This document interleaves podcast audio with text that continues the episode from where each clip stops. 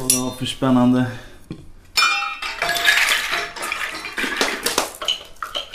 Alltså det är Typ allt det här är från Thailand och Kambodja.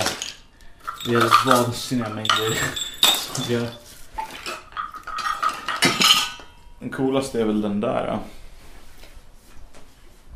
Den är lika stor som en möbel. Ja. jag, den här köpte jag i Kambodja. Och vad man gör är att man sitter, man sitter i instrumentet. Och eh, så är det en massa symboler som är formade som, jag vet inte, kastruller och låter så här.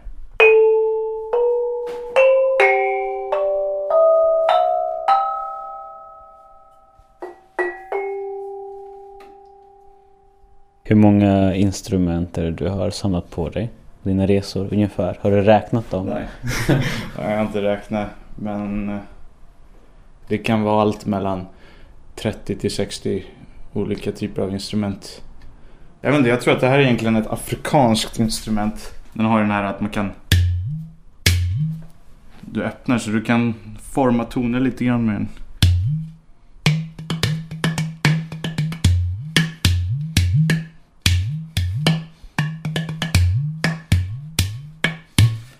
Jag är inte den bästa av trummis, trummare, trummilator.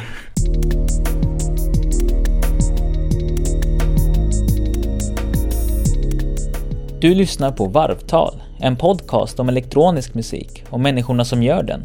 Med mig, Simon Bustamante. Och till det här avsnittet har jag pratat med Julian Alnemark, eller Markanta som han kallar sig när han producerar breakcore.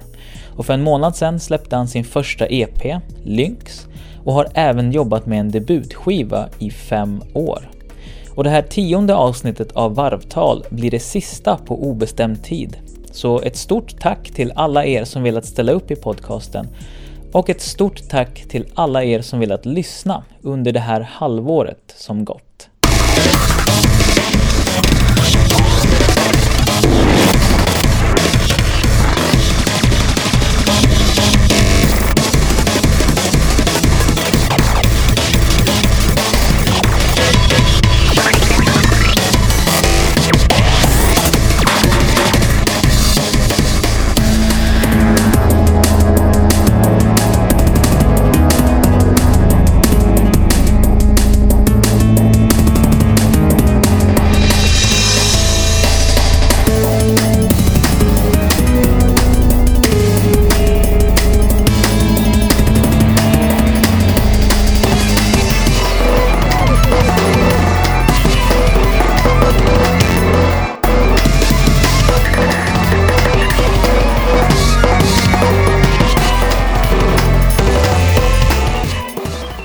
Första låten jag kommer ihåg att jag hörde var den här Kwama låten Lambada. Den här som går den här... Det är det tidigaste minnet jag har av en låt som jag tyckte väldigt mycket om. Ett av de så här tidigaste barndomsminnena var liksom den melodin. Och sen, eh, jag vet inte, då kanske jag var ett år, ett och ett halvt. Sen när jag var typ fem, sex år så hade vi inspelat på VHS hade vi inspelat en konsert med Michael Jackson. Det var nog helhetsgrejen där. Att kunna se de här enorma produktionerna som han hade när han hade sina konserter. Med liksom pyroteknik och dansare och band eh, med 20 pers liksom i. Ja men allting, det var ju så otroligt mäktigt och jag fattade redan då att fan vad coolt det här är. Och hans musik är ju bra. Tycker jag liksom. Um, så det var Michael Jackson i, i den yngre barndomen där. Och sen undrar jag liksom när jag kanske var 7-8 då kom Prodigy. Då upptäckte jag dem. Jag såg någon Nej, jag vet inte om jag såg någon musikvideo. Det måste jag väl ha gjort. Jag måste väl ha sett den här Firestarter eller Breed-videon. Och det var också så här, shit vad coolt! Jävlar!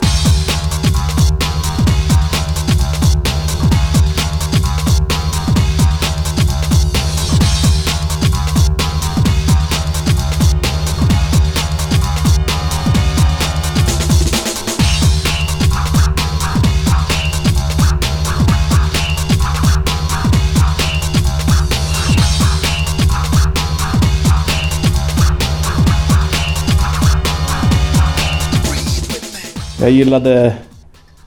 Det är ganska mörka, mörk videos liksom. Den här Breed när är i en skitig jävla lägenhet med kackerlackor som går omkring. Eh, uh, var tilltalande. Det kanske är lite märkligt, man var ändå jävligt liten då. Man borde kanske ha tyckt det var obehagligt men nej. Uh, ballt liksom. Men det kanske var upplevelsen att musiken var ganska så här, hade en jävla attityd också. Så man, helhetsbilden var ändå så här, ja, balt. Och sen köttade man eh, Prodigy ett par år. Och eh, sen var det inget större musikintresse egentligen. Förrän jag var typ... Eh, um, gick i sexan, var man då 12 år. Då började det liksom bli lite så här familjeproblem och sånt där. Så man började må dåligt och man behövde någon, någon form av stöd någonstans. Och eh, då helt plötsligt upptäcktes... Eh, Nej men det var ett enormt musikintresse från... Från direkt liksom pang sa det och så började man...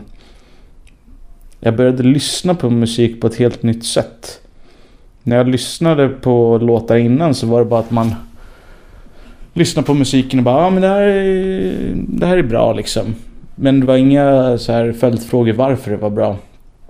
Men eh, när man hade liksom musik helt plötsligt som något sätt att försvinna in i någonstans att söka stöd inom så började jag eh, analysera musik, väldigt enkel musik. Det var väl mycket trance och sånt där jag lyssnade på just då. Och jag började tänka liksom, ah, nu, den där hi-haten, nu åkte den till vänster högtalare, ah, coolt. Och så började jag sakta men säkert börja samla på mig de här idéerna. Som jag såg det liksom, att jag, jag, jag sparade de här idéerna. För jag vet inte vad liksom, men jag gjorde noter, minnesnoteringar av så här, coola idéer jag hörde inom musik. Och i samma veva kom väl Slipknot där också på Voxpop. Och det var låten Wait and Bleed. Som var, man var wow. Och det, den musikvideon är väl någon sån här live-konsert. Det tyckte man var coolt. Och maskerna förstås. Och sen kom musikvideon till Spit It Out. Som var, det var liksom mer en musikvideo. Det var inte bara en livekonsert. Och det var så otroligt tilltalande som 12-13 år. Eh, så då började man komma in på aggressiv musik. Det, där kunde man hitta så här mycket som var väldigt så här frigörande. Som frustrerad liten tonåring. Sen vart det väl en liten tävling för mig själv att bara hitta mer och mer extrem musik. Så kom jag in på black metal och lyssnade på Dark Funeral ett tag. Men sen kom den största liksom vändpunkten i musiklyssnandet. Och det var när jag gick in i min storebrorsas mapp på datorn med hans musik. Och så hörde jag Meshuggah för första gången. Eh, och då kanske jag var 14. Och jag hade låten Future Breed Machine med Meshuggah. Sen börjar med den här och så drar låten igång.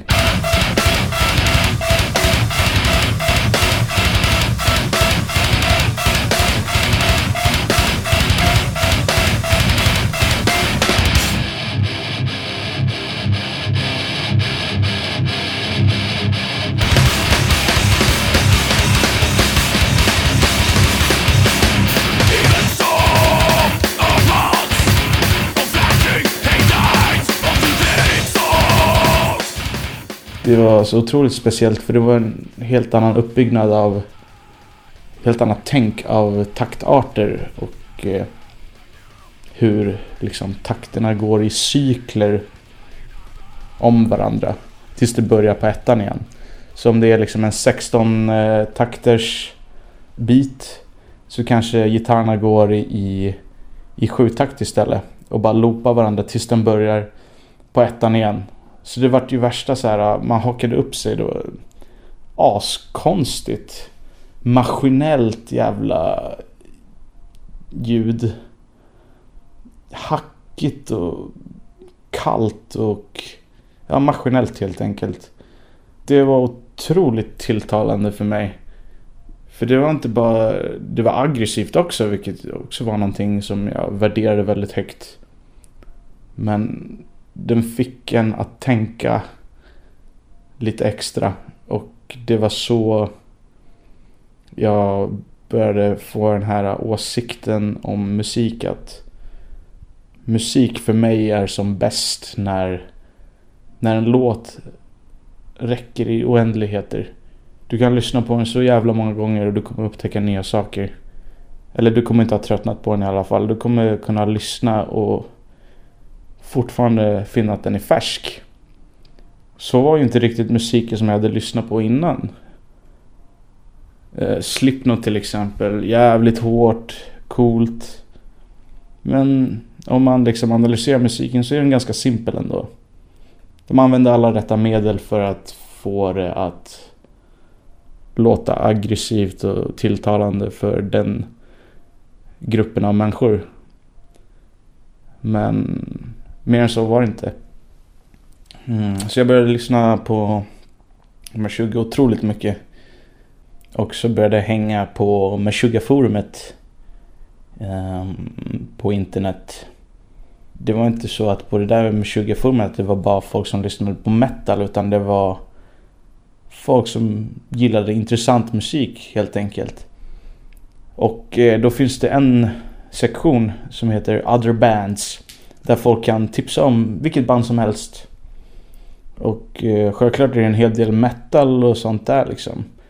Men det var mycket eh, elektronisk musik också. Som, eh, som jag upptäckte via Meshuggah-forumet. Och det är väl därifrån jag har tagit mig in på elektronisk musik som jag gillar idag.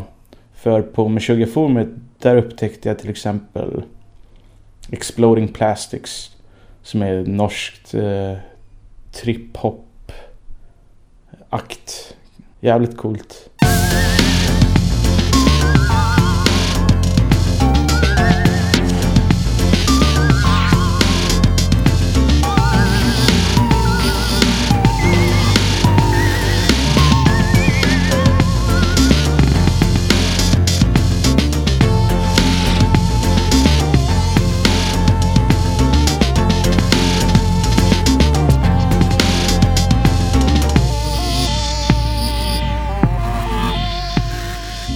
Jagger Jazzist var ett annat band som jag lyssnade väldigt mycket på.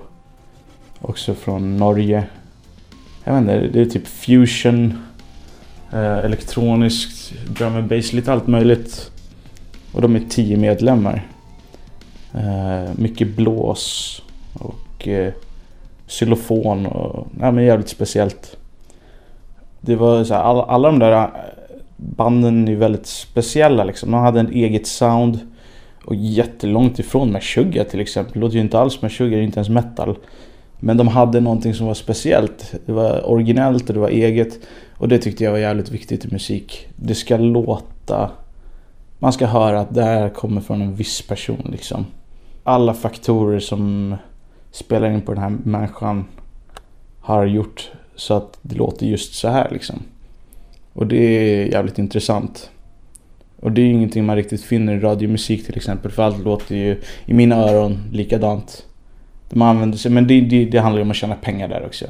Det är den stora skillnaden. Så det, det, radiomusik är ju bara försvinn.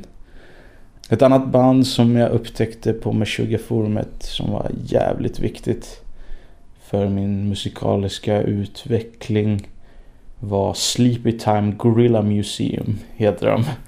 Eh, och man hör på namnet att det är såhär, ja ah, men shit vad är det här? Det är typ avantgarde rock i grund och botten. Men det här bandet var mer än bara musiken också. Musiken till att börja med är jävligt speciellt, jävligt bizarr och skeva melodier. Den första låten med dem jag hörde hette Sleep is wrong. Och eh, det är något intro i den låten på en minut. Och sen drar låten igång med den bizarraste jävla melodi jag någonsin hört.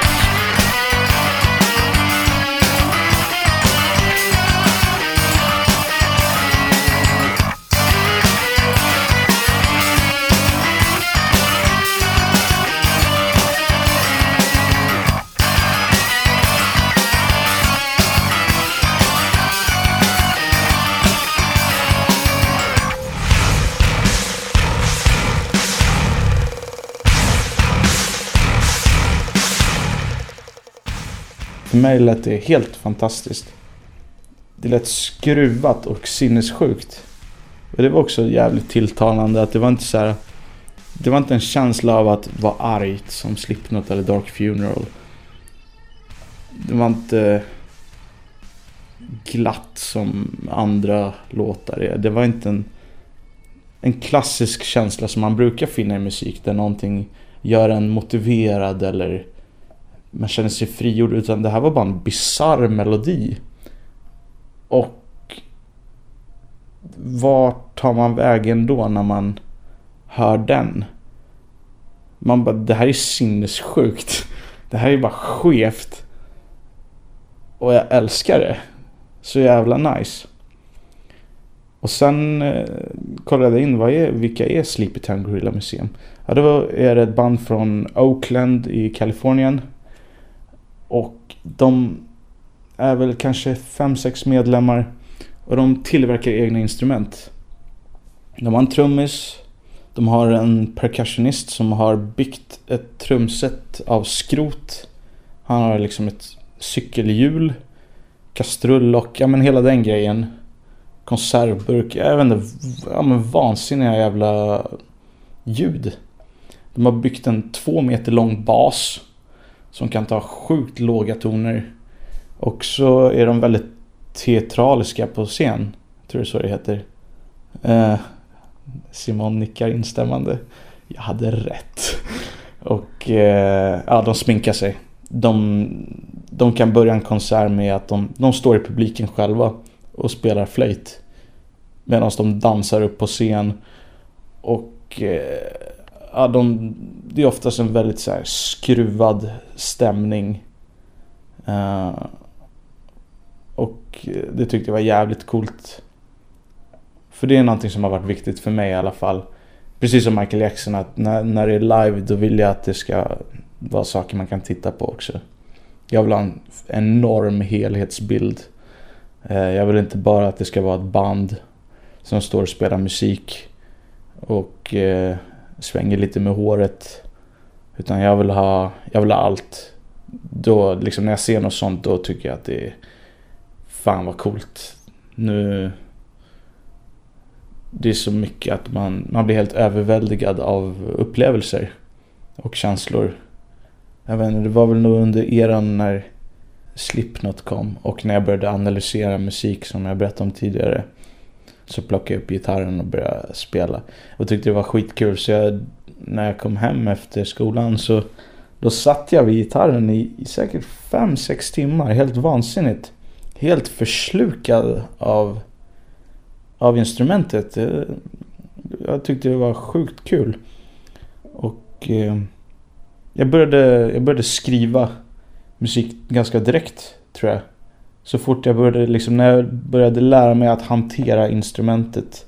Att typ ta barréackord. Det kom väldigt naturligt att börja skriva musik direkt. Så jag tror att efter att jag hade spelat gitarr i kanske några månader så hade jag redan skrivit en låt liksom. Som var jävligt sliskig liksom sådär. Det är ingenting som jag skulle spela upp för någon idag. Det är en sån här riktig lägereldslåt alla Linkin Park refräng på något sätt. Eh, men i alla fall liksom man, man skrev ändå på en gång. Men i och med att jag började spela gitarr ungefär den perioden så började jag gå en eh, musikdatakurs utanför skolan. Det var någonting jag ville göra så jag började gå till en, en gång i veckan så drog jag till någon byggnad och hade en lektion med någon gubbe.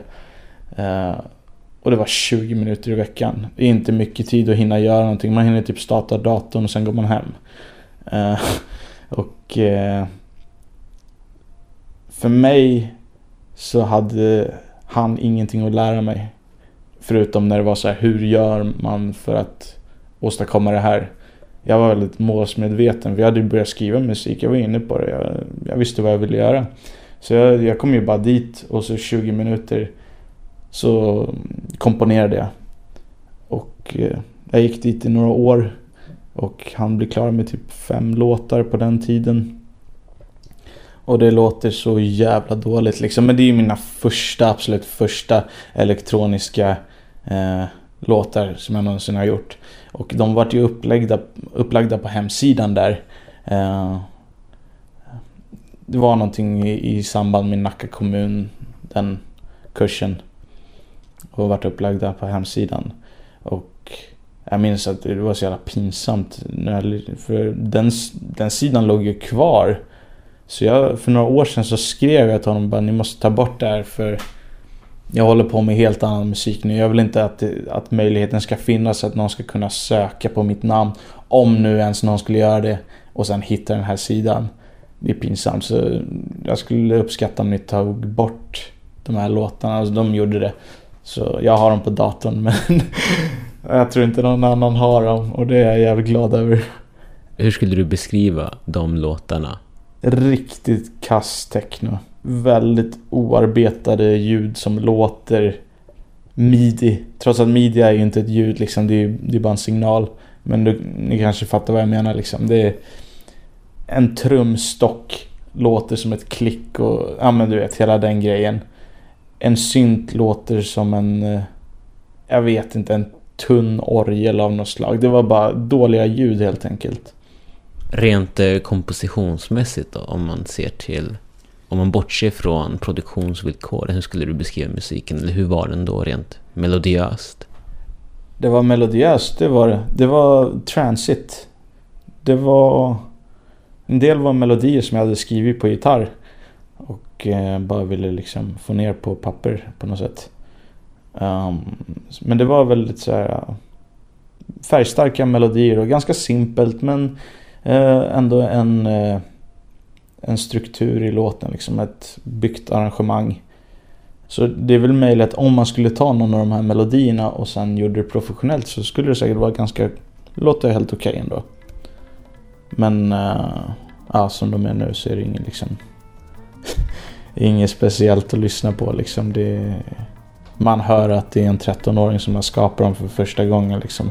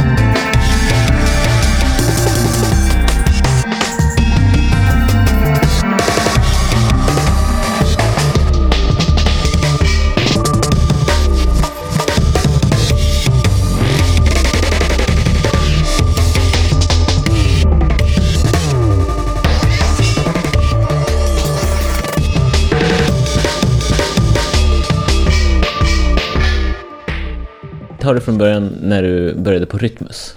Ja, eh, ja jag började där. Och eh, med inriktningen gitarr. Och eh, det var ju... Jag var jävligt taggad liksom på att börja få liksom utvecklas som musiker och eh, träffa likasinnade på något sätt. För jag hade inte någon att relatera med riktigt eh, i högstadiet sådär. Förutom de i mitt band egentligen. Det var ingen annan som jag visste som var intresserad av musik på samma plan. Det var liksom de flesta, eller alla liksom som jag kände var väl mer att musik är något som är i bakgrunden bara. Eh, så jag började Rytmus där och så började man... Eh, ja, det var ju alla lektioner så man fick ju, man vart ju placerad i olika grupper som man fick spela med. Och man fick lära sig och spela stilar som man kanske inte annars hade gjort. Det var mycket funk, R&B och sånt där liksom. Och det var ingenting som jag någonsin hade tänkt utforska egentligen. För det var inte intressant för mig. Men jag är glad att man fick göra det liksom. För att eh, man vidgar sina vyer. Det finns ju idéer att eh, lagra där också. Jag, som jag ser det spelar det ingen roll liksom vilken musikstil det är. För jag tror att jag tycker att det finns saker att hämta från allt. Uh, Det är bara att större delen av alla musikstilar består av skit. Men kan man hitta guldkornen så så har man hittat dem och då, då märker man att det, det, finns, det finns bra country. Det finns inte bra dansband men ja i alla fall. Hur menar du när du säger så här många musikstilar är skit? Vilka genrer tänker du på då? Ah, alltså jag tycker inte att musikstilar är skit. Jag tycker att eh, vissa musikstilar är mindre tilltalande för mig. Men jag ser som att det finns inga dåliga musikstilar. Det finns bara dåliga band och artister inom olika musikstilar. Jag är helt övertygad om att även om jag hörde ett dansband som gjorde någonting nytt och det var bra liksom. Det spelar ingen roll att det är dansband. Är det bra så är det bra. Helt enkelt. Um, Um, så det är väl det jag menar helt enkelt. Mm, I alla fall, jag gick Rytmus två gitarr. Och sen började jag inse att det var inte så jävla bra som jag trodde. För att folk eh, hade inte det här intresset av komponering som jag hade. Det var mer spelteknik som var viktigt. Det handlade mer om som liksom, alla gitarrister var mer intresserade av att lära sig skalor och spela dem snabbt. Lära sig sweeps, sådana här. Och eh, det är väl kul att kunna det men jag varit helt förbluffad över att det verkade vara det som var fokuset på hela skolan. Alla var mer intresserade av att bli studiomusiker. Ingen var intresserad av komponering på samma sätt. Och de som var det, de tyckte jag var så underutvecklade i, i vad de liksom var villiga att utforska. Det var väldigt få som var intresserade av experimentell musik till exempel. Jag vet inte, men det verkar som att när det kommer till musikskolor och, och högskolor så är, blir det alltid funk och eh, fusion som är den stora grejen och alla ska älska Toto och Pat Metheny och John Petrucci eller vad fan han heter. Uh, Dream Theater, men hela, alla de där sakerna. Och Eh, det är sjukt eh, skickliga musiker. Men jag tycker inte musiken är särskilt tilltalande. Det finns inget, inget större intresse. Det finns inget större tanke bakom egentligen tycker jag. Det är bara så här gitarronani.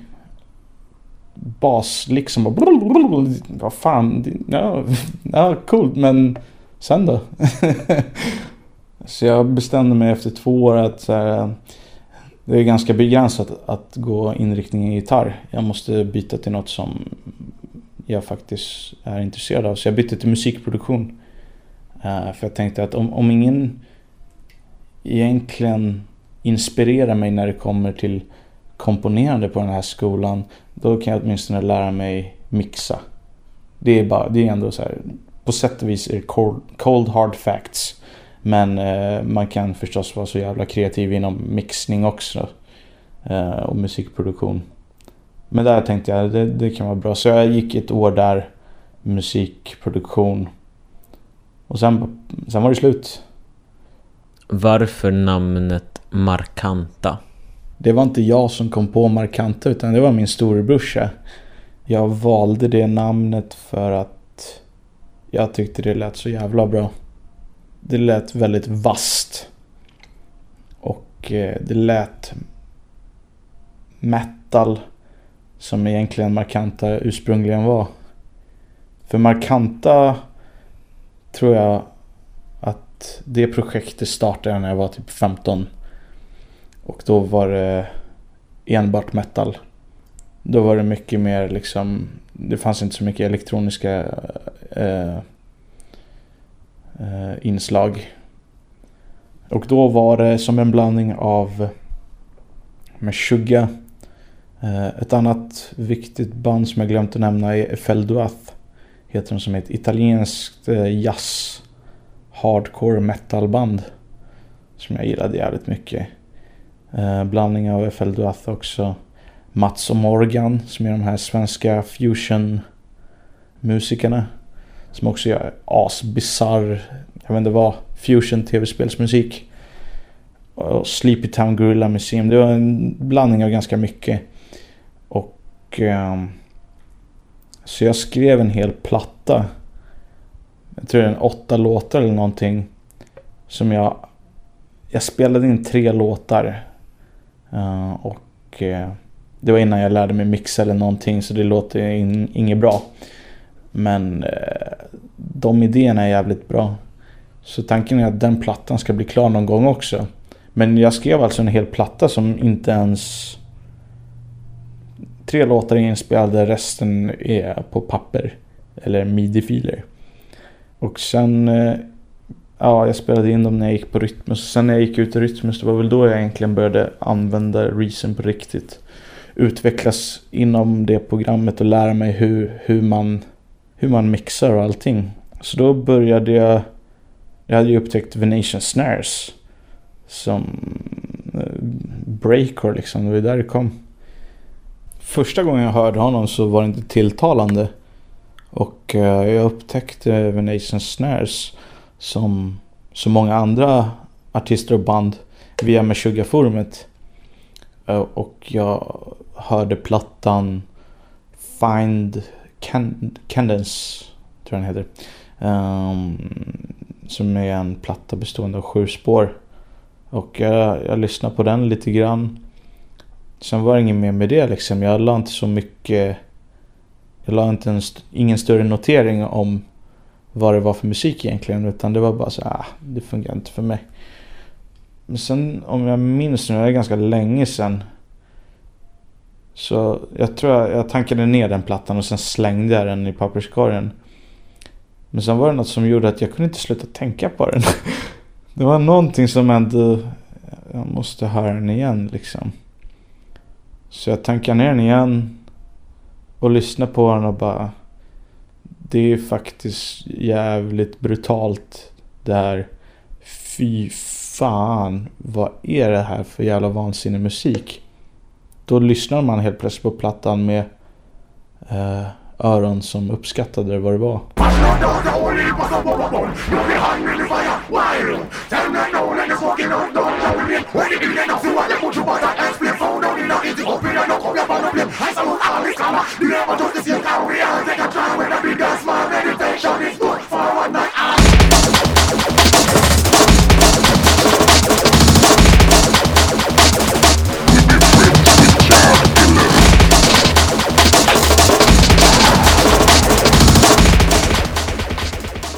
Skickade man ner någon till platta. Och sen eh, hörde man den här plattan som är omöjligt att uttala. Rossila Galat Chuletet. Eh, som är från 2005. Som är den här plattan med amen breaks och stråkar och orkesterarrangemang. Och eh, det var också en sån en av de viktigaste plattorna i mitt liv hittills. För jag räknar så här, de viktigaste plattorna i mitt liv, det är sådana plattor som jag kunnat lyssna på varje dag i ett år. Har, har en platta räckt varje dag i ett år att man har hört den och att man lyssnar på den än idag då och då liksom. Då är det en riktigt bra platta.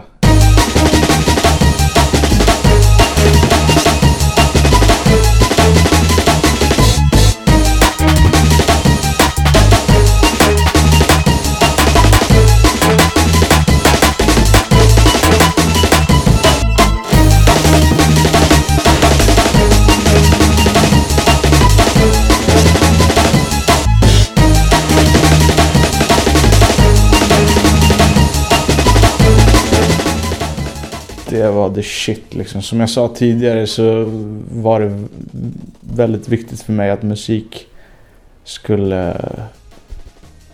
Det behöver inte vara lättlyssnat liksom. Jag uppskattar det när man kan lyssna på en låt många gånger och fortfarande upptäcka nya saker.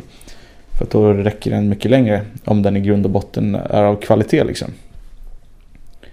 Då vart jag insnöad på breakcore det bara kom som en våg och man bara jag måste, jag måste in i den här. Eh, jag måste ha allt. Jag vill höra allt som finns inom den här jävla subgenren. Så man började checka in alla möjliga artister. Sanopticon kom ganska fort också. Eh, en av de första liksom. Det är inte ens breakcore egentligen men det, under den tiden var det för mig.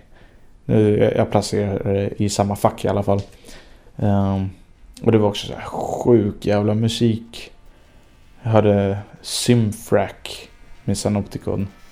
Som har en otroligt mäktigt intro. Hela låten är ganska stor och mäktig. Ehm, och uh, det var väldigt inspirerande.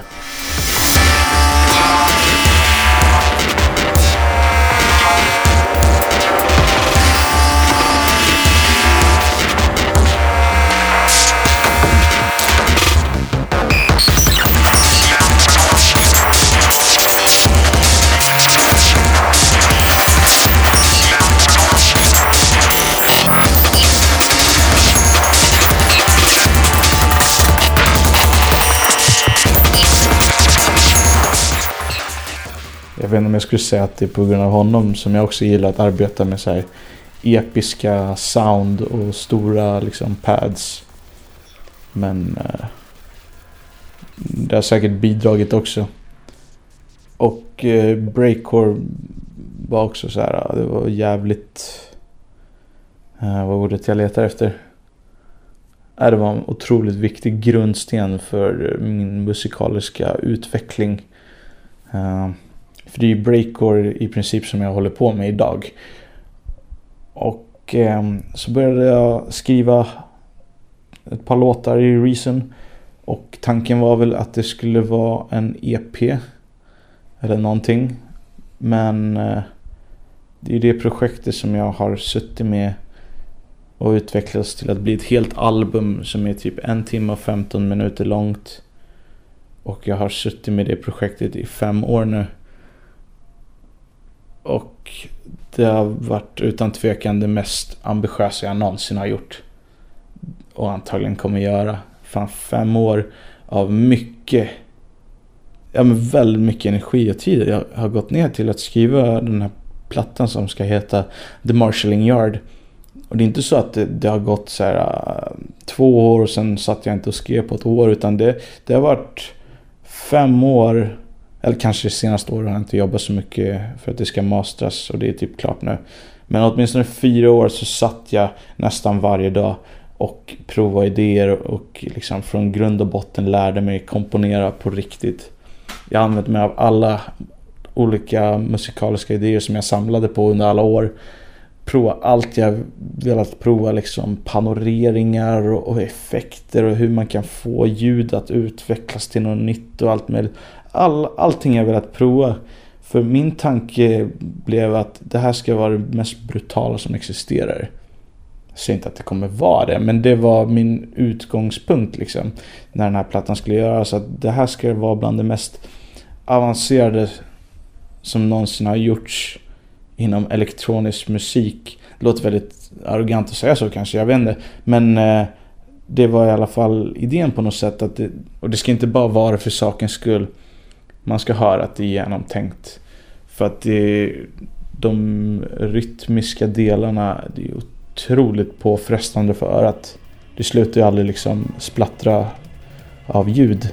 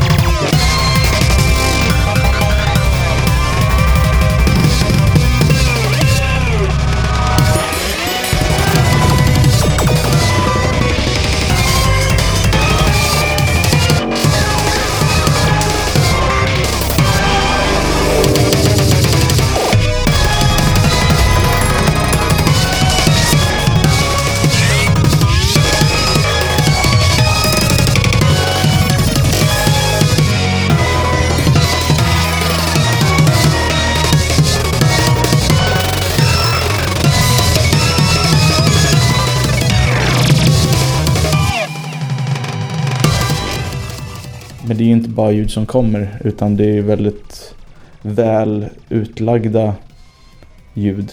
Som jag har suttit med liksom och, och verkligen finlyssnat på. Att så, ja men det sitter bra. Jag har lagt fokus på exakt allting. Varenda baslänga, varenda syntljud, varenda, varenda litet trumklick. Varenda, hela arrangemanget, allting är... Det finns otroligt mycket att upptäcka i de här låtarna. Och, eh, och det vet jag för att jag kan fortfarande lyssna på de här låtarna. Efter fem år av att höra dem så otroligt många gånger när man har skapat dem liksom. Loopar som har gått om och om igen. Eh, och sen lyssnat i iPoden för att se att allting ligger rätt. Jag har hört dem så otroligt många gånger. Och jag älskar låtarna. Det är det bästa jag har hört i hela mitt liv. För det är, det är det som är tanken. Jag har gjort den bästa musiken som jag tycker det är. Uh, sen vet jag inte om någon annan kommer gilla det på samma sätt liksom. Har man tur så kommer det väl någon någon dag som lägger en kommentar. Och man bara, ja ah, exakt så var det jag hade tänkt. Och då vet man att man har förmedlat känslan på det sätt man hade tänkt. Och, och det är ju helt otroligt nice om man skulle få den komplimangen. Kanske aldrig kommer, vem vet. Det spelar ingen roll för att eh, för att jag har ändå gjort den här plattan för mig själv nu. Jag vet att den här kommer jag aldrig sälja. Jag kommer aldrig tjäna några pengar på det här. Det här är bara liksom mitt... Eh, jag vet inte vad. Nej men det var mitt projekt. Ja, det här skulle jag göra. Och det kommer vara så otroligt skönt på något sätt när man en gång blir klar med det. När man verkligen har en paketerad produktion som man kan släppa, lyssna på det här. Vad är det som fattas för att den ska vara färdig? Den ska mixas lite bättre. Ja, den masteringen ska bli klar helt enkelt. Mm, och det är den inte nu. Vi har mastrat tre låtar. Och eh, varav en, en tycker jag är riktigt bra. Eh, masteringen till Blålera. Eh, den känner jag, den har en perfekt balans liksom.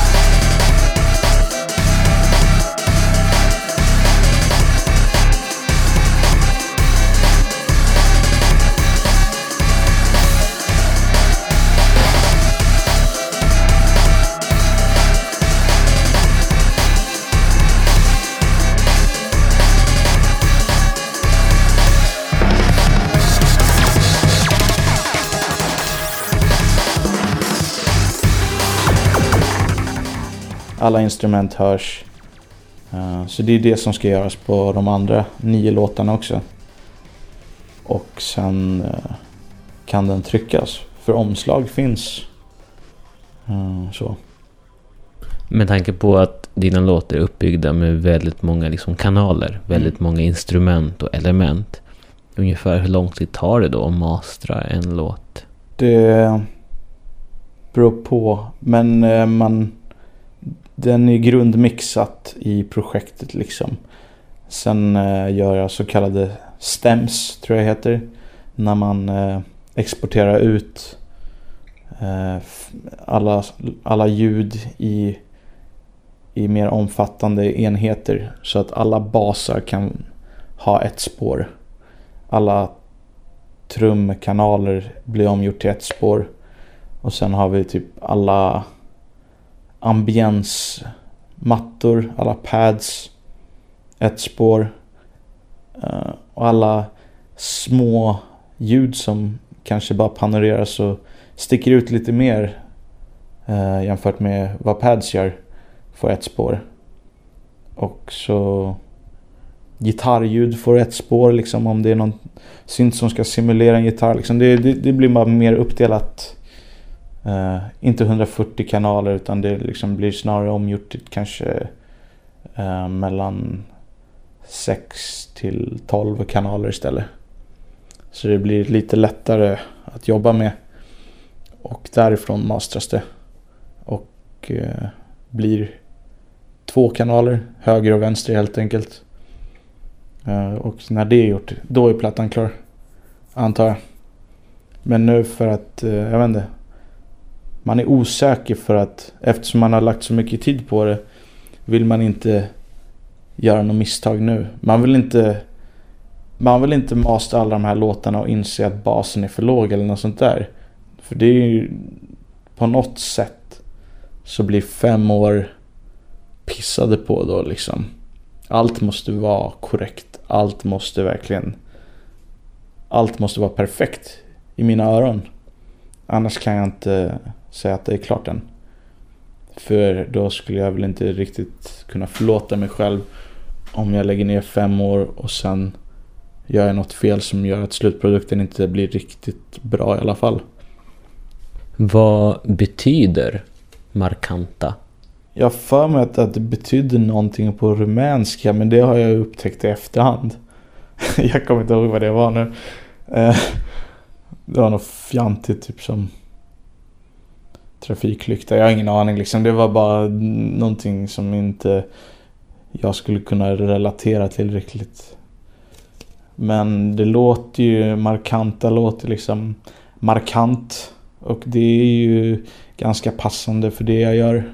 Kan man tycka. Det är väldigt, de här Meshuggah staccato-riffen, det är ju väldigt markanta markeringar liksom. Det fanns ingenting som jag tänkte på från början i namnet som betydde någonting som hade någon så här underton egentligen. Eller betydelse. Hur skulle du beskriva Markantas sound? Jag skulle beskriva den dels på ett sätt som jag gillar att beskriva Sanopticons musik. Uh, ett laserkrig ute i rymden. Tycker jag är en jävligt cool beskrivelse. Um, för jag gillar att använda mycket liksom sådana här laserljud som man kallar det, sådana här våta. Det, ja, det gillar jag. Men musiken är jävligt stor och episk. Den eh, har mycket den känslan av att vara episk tror jag. Eh, mer åt den mörka eller mysteriska tonen. Istället för att inte alltid riktigt ondskefull dock. Eller sinnessjuk utan mer melodier som kan i grund och botten vara baserade på typ tv-spels eh, melodier som är ofta jävligt färgglada. Fast nu har de en mörkare tappning istället. Vilket gör dem mörka.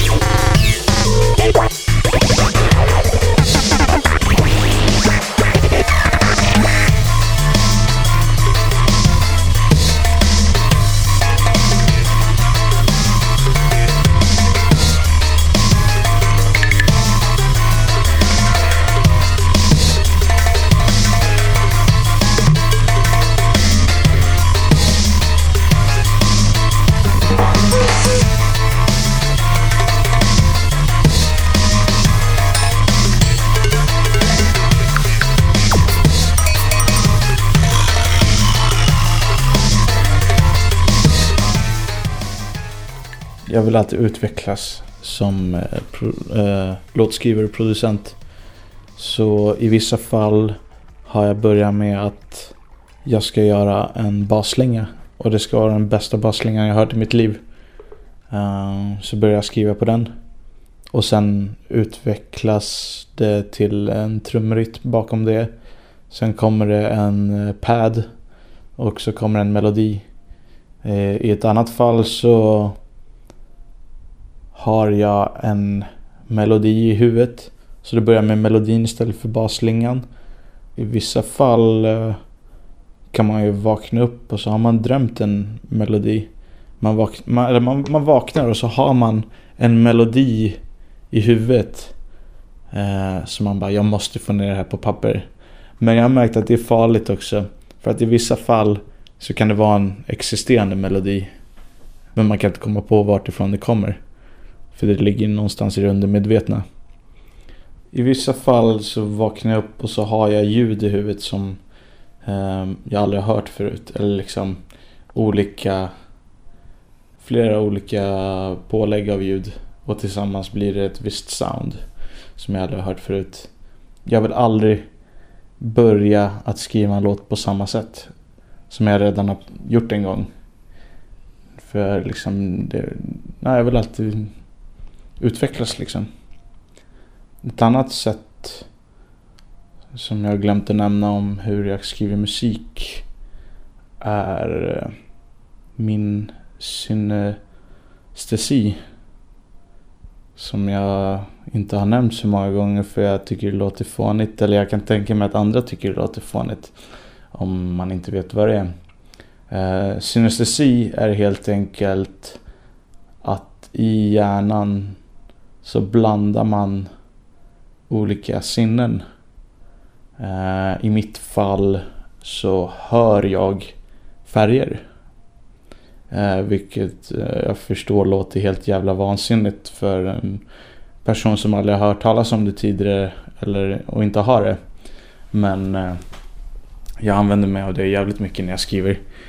Och eh, den här plattan till exempel som jag jobbar på i fem år består till mesta del av färgerna svart bakgrund med grönt och lila blandat i det.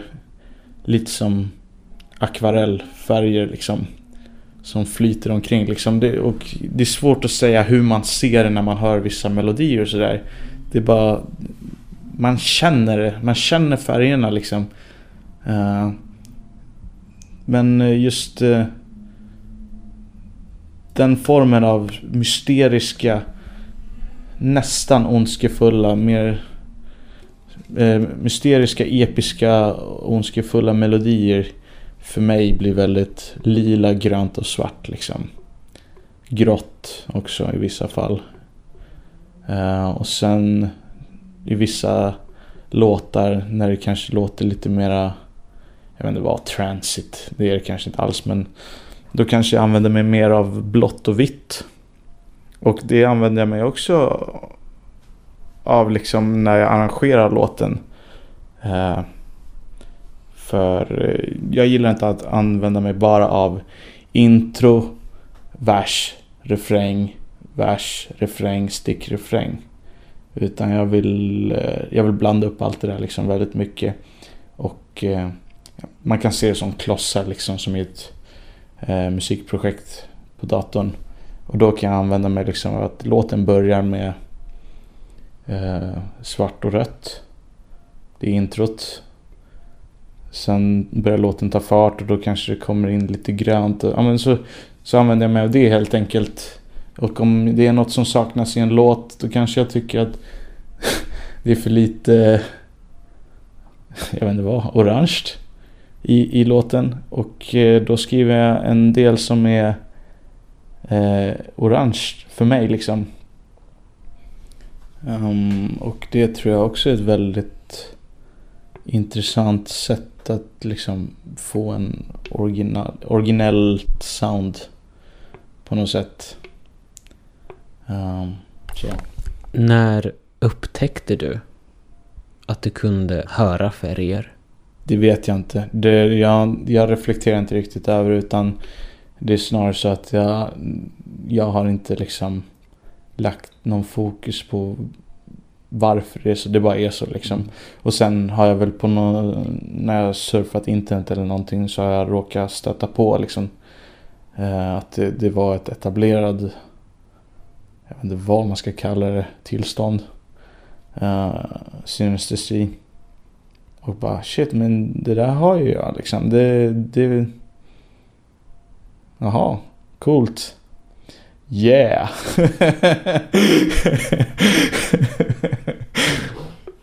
um, jag, har liksom...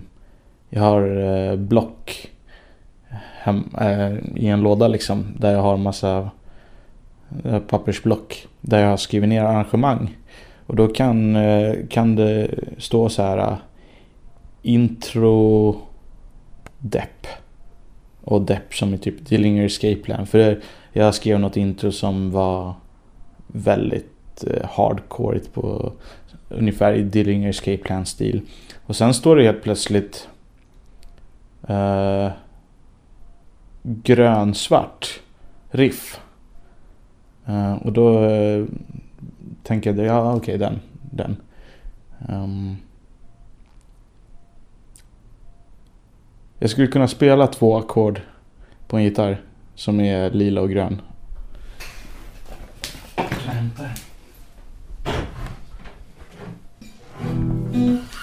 Um, så jag vet inte om den ena de är tillsammans, båda, riff, eh, båda ackorden är gröna, lila och svarta tillsammans.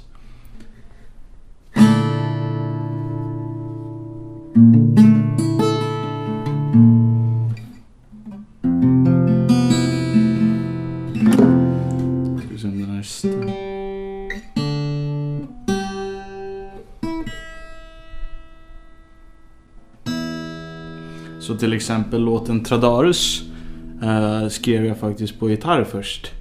Den börjar liksom med väldigt episka ackord liksom.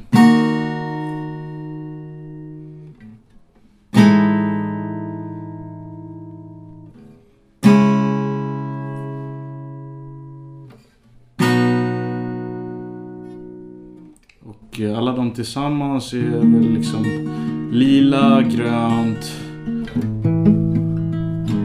eh, ljusblått, vitt. Sen kan det vara även associationer med eh, ett högt berg med ett slott på. Allra högst upp. Och så är det världens jävla storm. Och det där berget står i mitten av... Eh, eh, mitten av havet liksom. Och det är feta jävla vågor som bara skvalpar. Oskar liksom och så vidare. Ja. Så.